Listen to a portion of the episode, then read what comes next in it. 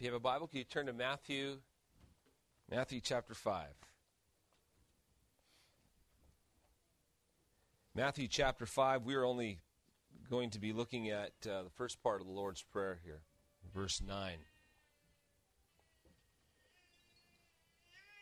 Before we begin, let's pray and ask for God's mercy.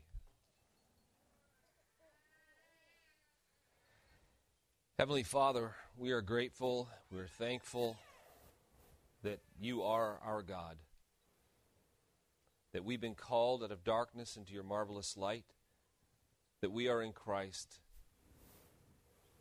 and that in Him we can come to you as our Father and make our requests known. We're so grateful and thankful what you've done for us. We ask, Father, that you truly would glorify your name even in our midst. That amongst your people, especially above all peoples on the earth, your name would be feared, honored, delighted in, respected, glorified. Please, Father, work by, in us by your Spirit even now do what it, we are not deserving of, but we do ask it, Father, because we are in Christ, your beloved Son, and we ask it by the Spirit. Amen.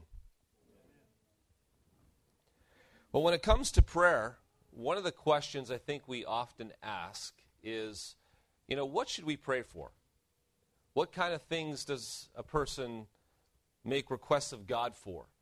Because if you're at all like me, sometimes you feel like you're not sure exactly what to pray. So you fall into your old routines. And if, if you've been a Christian long enough, everybody here, if you're to go to prayer, you probably have rhythms and patterns, right? You kind of have the way you do it. You know, if you could probably ask your children, if you pray with them at night, oh, yeah, first he says this, then he says that, then he says this, and then it's an amen. We have our rituals, and they're easy to slide into. We slip into them because they're helpful they don't require a ton of thinking, and so away we go. And and we not we not, sometimes we don't necessarily think about whether or not is this what we should be praying. Well, we know generally, yeah, we pray to God and we make requests of God, and this is what prayer is all about. And there's certain things we should pray for, and and that's what we do. But you know, um, as we've looked at in the weeks past, as I mentioned, Jesus' ministry was a powerful ministry, and lots was happening, and yet the disciples go to Jesus and they ask him, Teach us to pray. Now, obviously, they're asking him to teach them to pray because his prayer was efficacious. Something was happening because it, you got you know you got these young guys, these fishermen who actually we know they're pretty concerned with power and prestige. We know they're pretty concerned with position because actually this is what they end up talking to Jesus about in, later on in Matthew chapter 20. You know, can we sit at your right hand? who, you know, pulling them aside, trying to, you know, get in tight. They want power, right? They want this prestige. So why is it that they ask Jesus, teach us to pray? Well, they're, they're Jews. They're, they're a praying bunch. They do it a lot. But there's something about Jesus. There's something about his praying. There's something about prayer and his ministry and the connection to the two. Because even, you know, as we saw in John 11, where Jesus heals Lazarus. Remember, I went over that passage. Martha said, We know that when you ask God of, of anything, it happens. So they know that when Jesus prays, stuff happens. Therefore, hey, could you please teach us to pray? So Jesus, he teaches them about prayer. And you know, the amazing thing is here is that he goes on and he says, um, if you look down at verse 9, he says, then pray like this. So he doesn't say, pray this, does he? He doesn't say in verse 9, this is what you should pray, this is exactly how you should pray, and do not break it verbatim. Chant this, repeat this, and don't ever say anything other than this. Is that what he says? No, actually, he says, pray like this. So he's, in other words, he's saying, this is generally, principally, how you should pray. These should be the guidelines, the directives to your prayer. This is the format, the broad principles, so to speak. And we know he's saying that also because if you look at verse 7, he says, And when you pray, do not heap up empty phrases as the Gentiles do. For they think that they will be heard by their many words. So basically, by them repeating the same thing over and over again. That if they just heap up these words and repeat these phrases and these chants, that they'll be heard. This, these Gentiles, these pagans who pray to these other gods who are no gods. He says, But when you pray, pray like this. And Jesus reveals something astonishing here, actually. Because when he tells them to pray, he, he tells them to begin by addressing God this way Our Father. We all take that for granted. True enough. Let's pray. Our Father. That's how we start. So often you'll hear people pray, Our Father. But this is revolutionary speak here, what Jesus is telling them. And the reason this is so shocking for Jews because there was no way they would say God's name, let alone address him as Father. And the reason being is that they were terrified to take his name in vain. So, in order for them not to take his name in vain, in order for them not to sin, they thought instead of sin, instead of take his name in vain, hey, we got some clever wisdom here. You know what we'll do?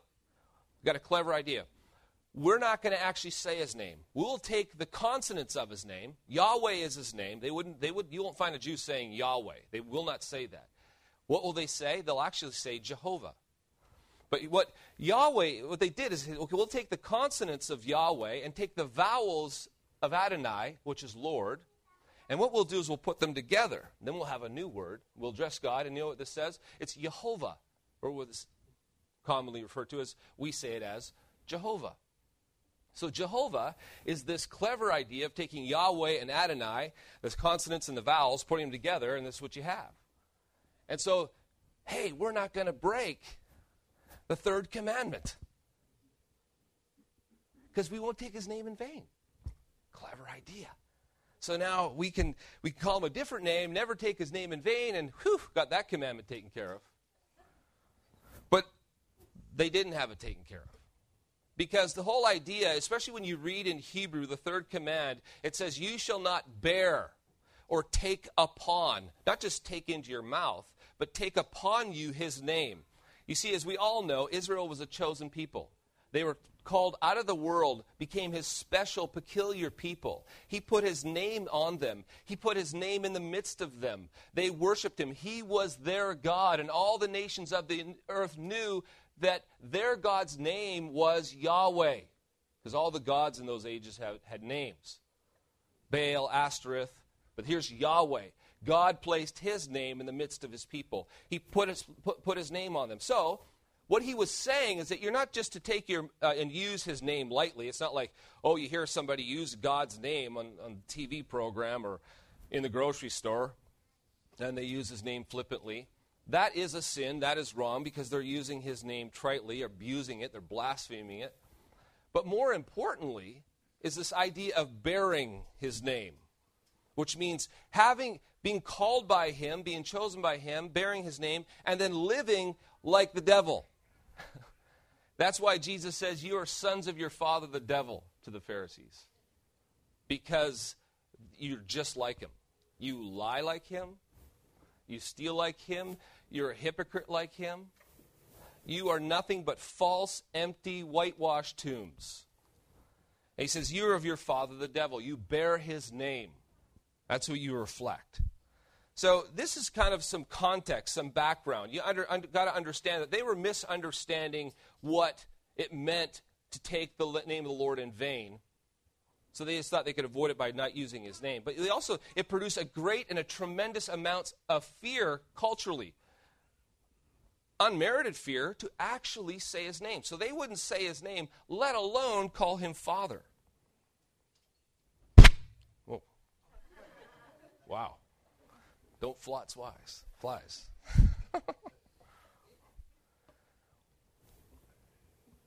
Jesus in John chapter uh, chapter 5, verse 16, he says this um, in regard to the Father. And listen with the Pharisees, how they respond to him. In John chapter 5, verse 16, and this was why the Jews were persecuting Jesus. Because he was doing these things on the Sabbath. What was he doing? He healed a guy. He just finishes healing a guy on the Sabbath. And but this is so they're after him. They can't stand what Jesus is doing. How dare you heal a guy on the Sabbath, right? But Jesus answered them, My Father is working until now, and I am working. That is why the Jews were seeking all the more to kill him.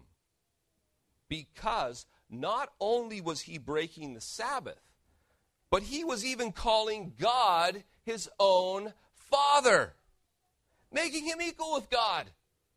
You believe that? They're outraged because Jesus was calling God his Father. Now, Jesus says, when you pray, go to him and say, Our Father. Jews would have went, What? Yes, he's your Father. Because you're in Christ, you're in him. And yet, you know what? We take this for granted. We don't think much of it. We think that's just how you address God as your Father. But this is revolutionary. This is huge. To think that you people have access to God as a Father. Think of this the familial connection. As we've already looked at in terms of prayer, the Father seeks to hear us, seeks to respond to us. You're not just going to this omnipotent God high off in the heavens who is absolutely removed from us and so far removed from us, so holy, so other, so unapproachable that you might as well forget it. Because you're not just, you know, let's whip up a prayer and hopefully may, maybe he'll answer it. No, he says, I want you to understand who you're addressing, first of all. The most important thing in prayer is know who you go to. You're going to your Father. You're going to your Father who loves to hear you. And this isn't just any old father, because some people, you know what, when they hear the word father, they don't have good things conjured up in their minds. Oh, a father, lovely. Some guy who, who's distant, aloof, and likes to beat people up. This isn't the Father we go to. We go to the Father of all glory and goodness, the Father who's, who loves to bless, the Father from whom every perfect and good gift flows from. The Father, here, get this, guys, the Father who would be willing to give his only begotten Son to you to save and deliver you who deserve it. It's one thing to save somebody who might be worthy of it. We think, that was a pretty nice thing you did, saving that guy, because he's so worthy of it. The Father gave you his Son to save you, and you hated him. You didn't thank him. You didn't glorify. You turned from him. You despised him, but he gave us your son. He's loved you. That's the kind of father you go to.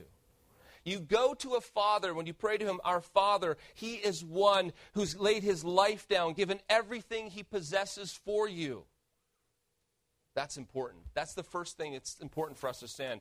And when we pray, how, do, how is it we pray? What is it we should pray? We should go to our Father and understand who it is we go to. Secondly, we have to understand that our, He's our Father. He's not a Father on earth, is He? He says, Our Father who art in heaven, as we said this, prayed this morning in the Lord's Prayer.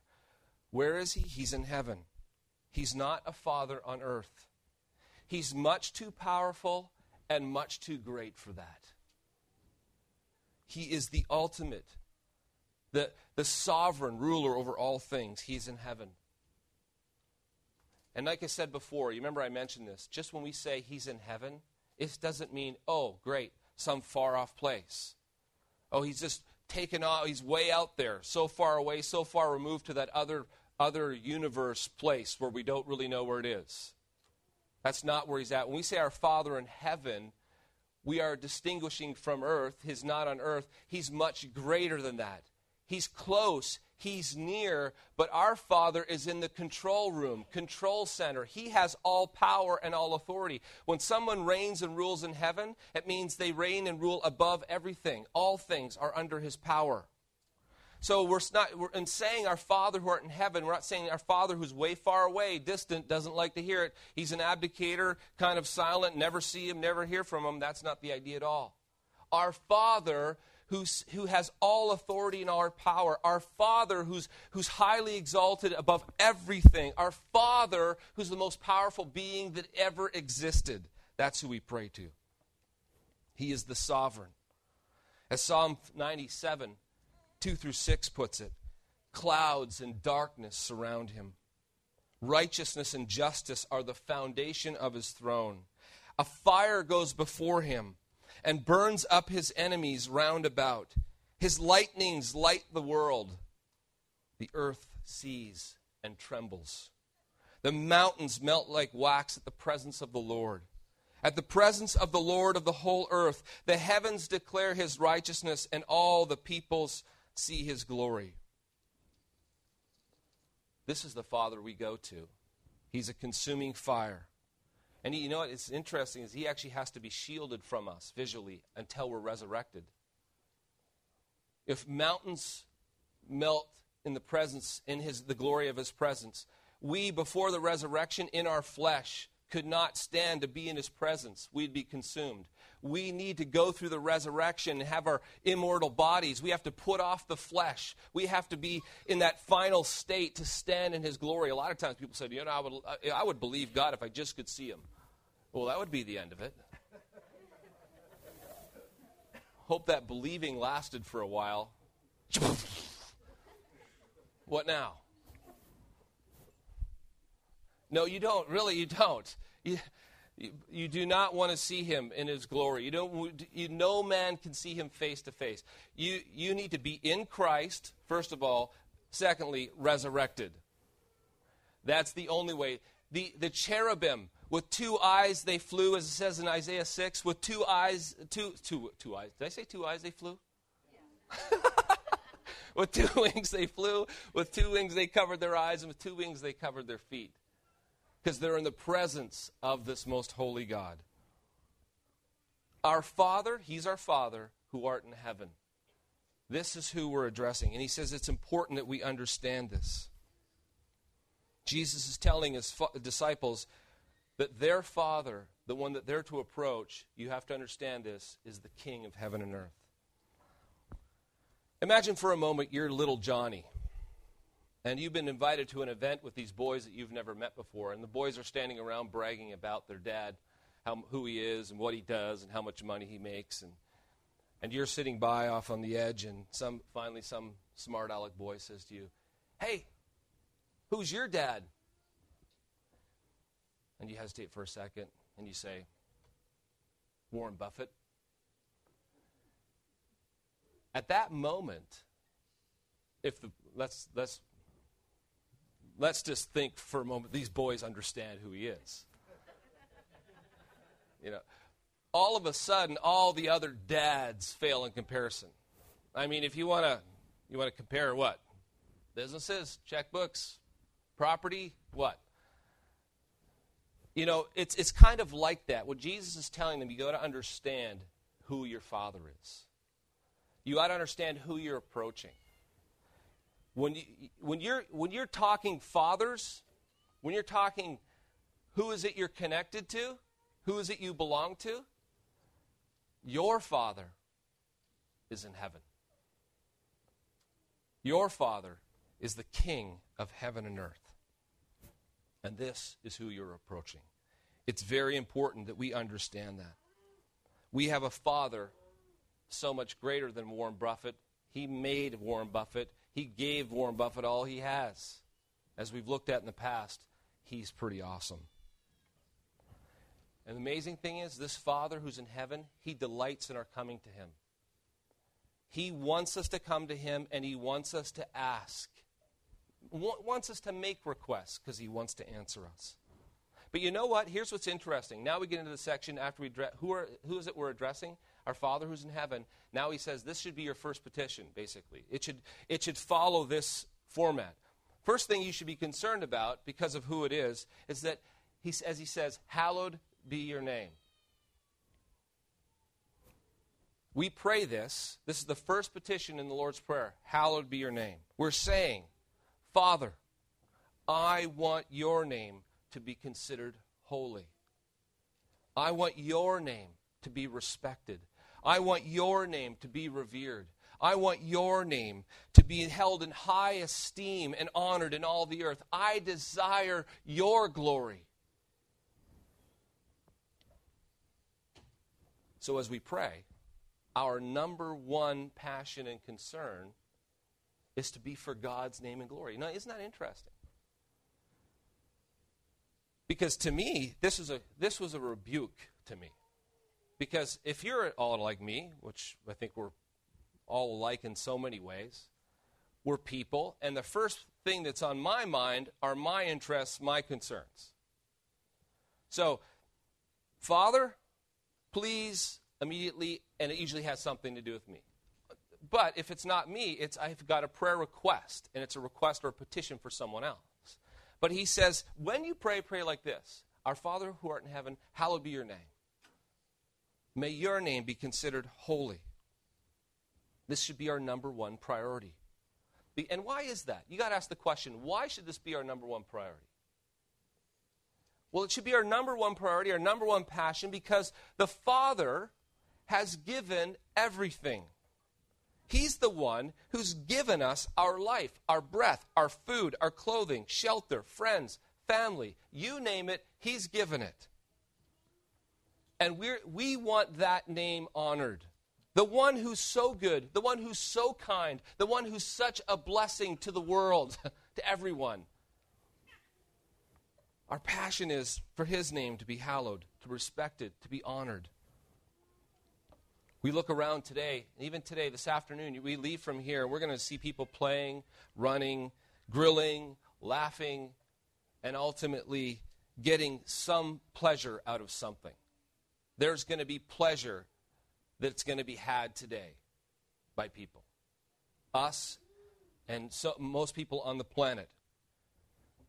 They enjoy things, they've been given things.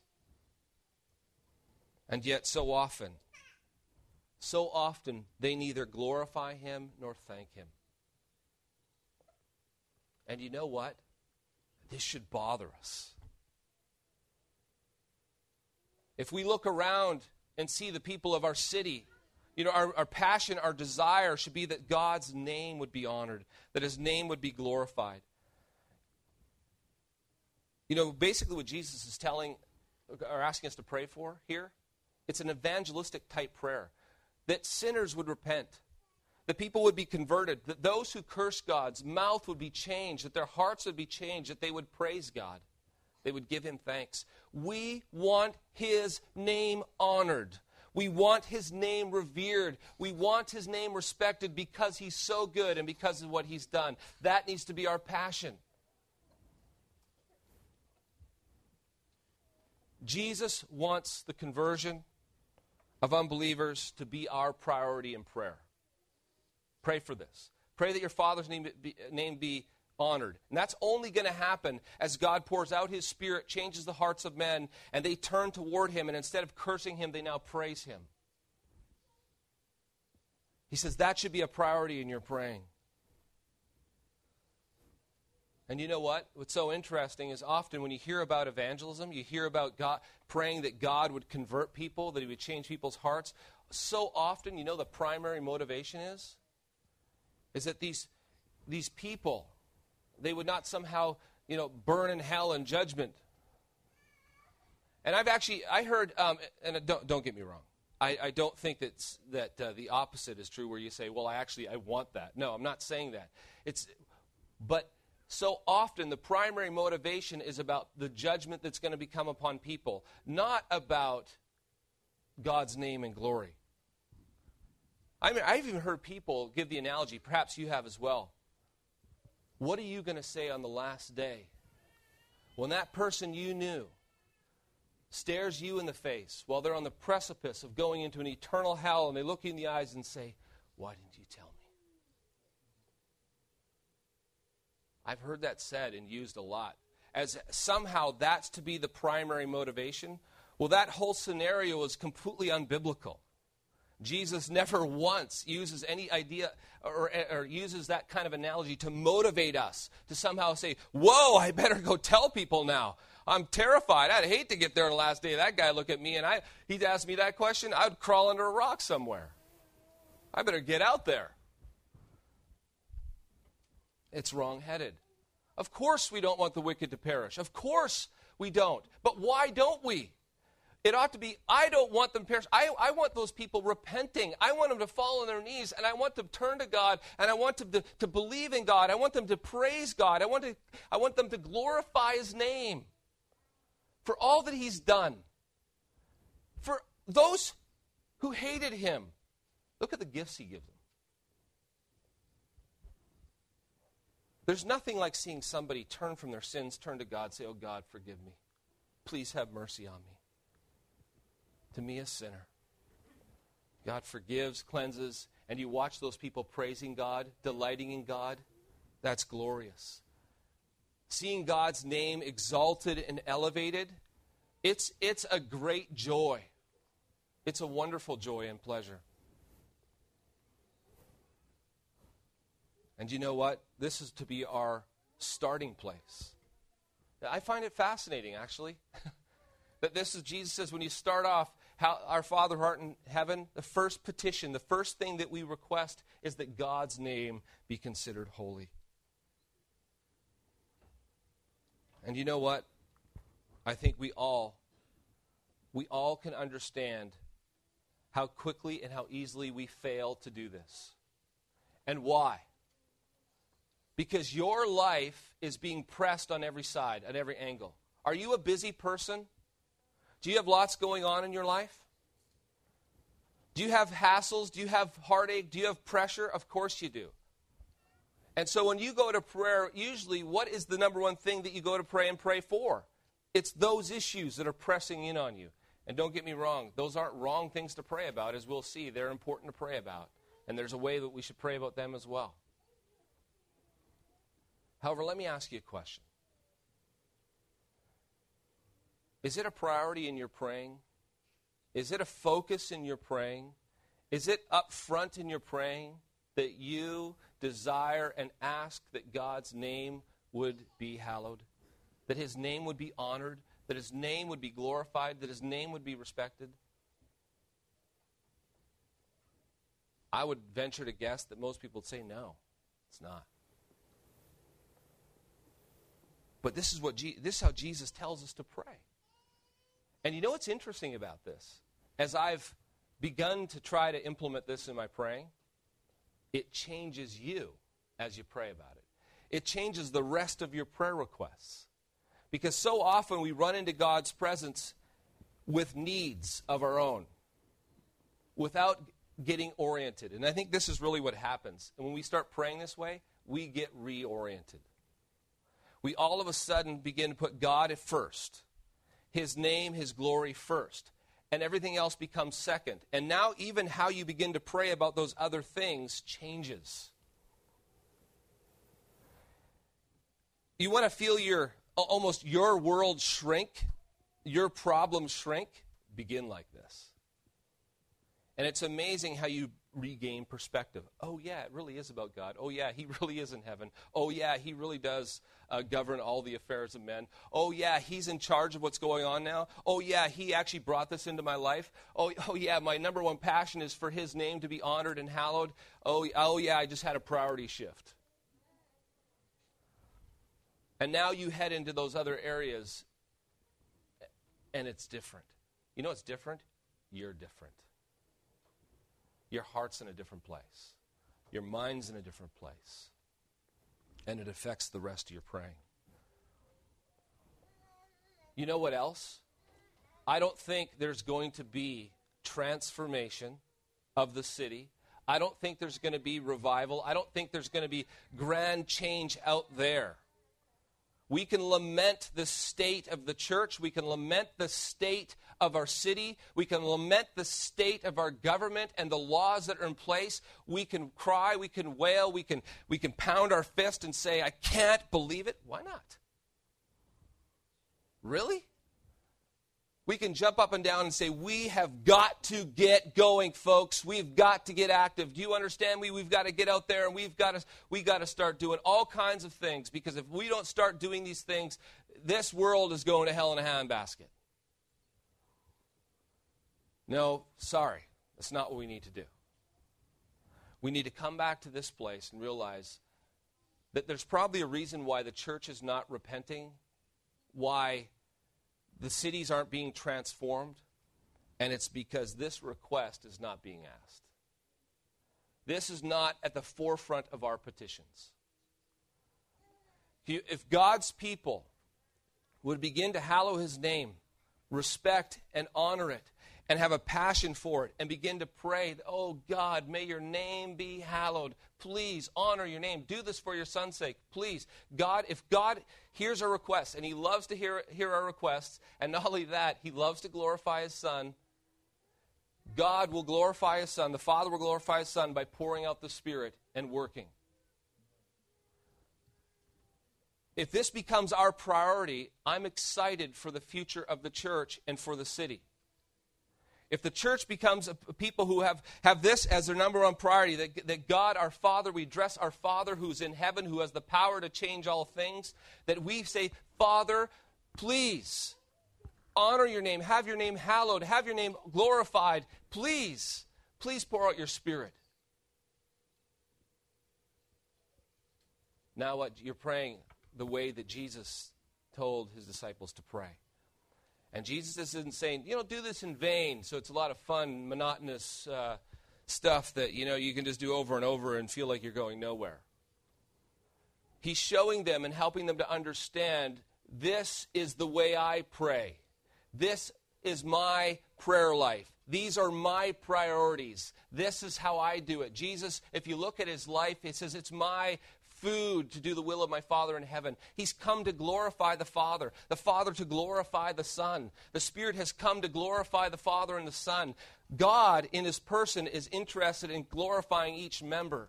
That's the number one passion of God Himself. So we're praying the number one passion of God Himself, saying, Father, may your name be considered holy. Glorify your Son. Please send forth your Spirit. And this is exactly what will happen. Transformation begins to take place, both in your life and the world around you. The first three commandments in the Decalogue are fulfilled when this is believed, obeyed, and honored, when God so works in our hearts and in our minds that we have as a number one passion the, the hallowing of His name transformation takes place. So the question is how do we pray? What should we pray? Pray to your Father. Your Father. Remember, don't ever forget that. You pray to your Father, your Father, because you're in Christ, who is in heaven, who has the power to change things on earth with his very word.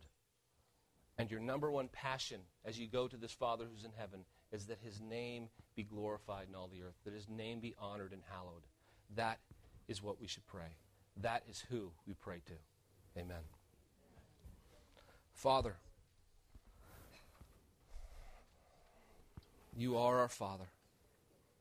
And we call you Father because we're in Jesus, your beloved Son.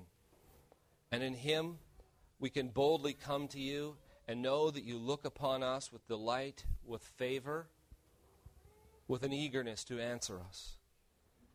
And Father, we do ask, even now, right now, that you would please, please pour out your Spirit so that the nations would glorify your name, that your name would be truly hallowed, that your name would be honored, that you, O oh God, would be glorified.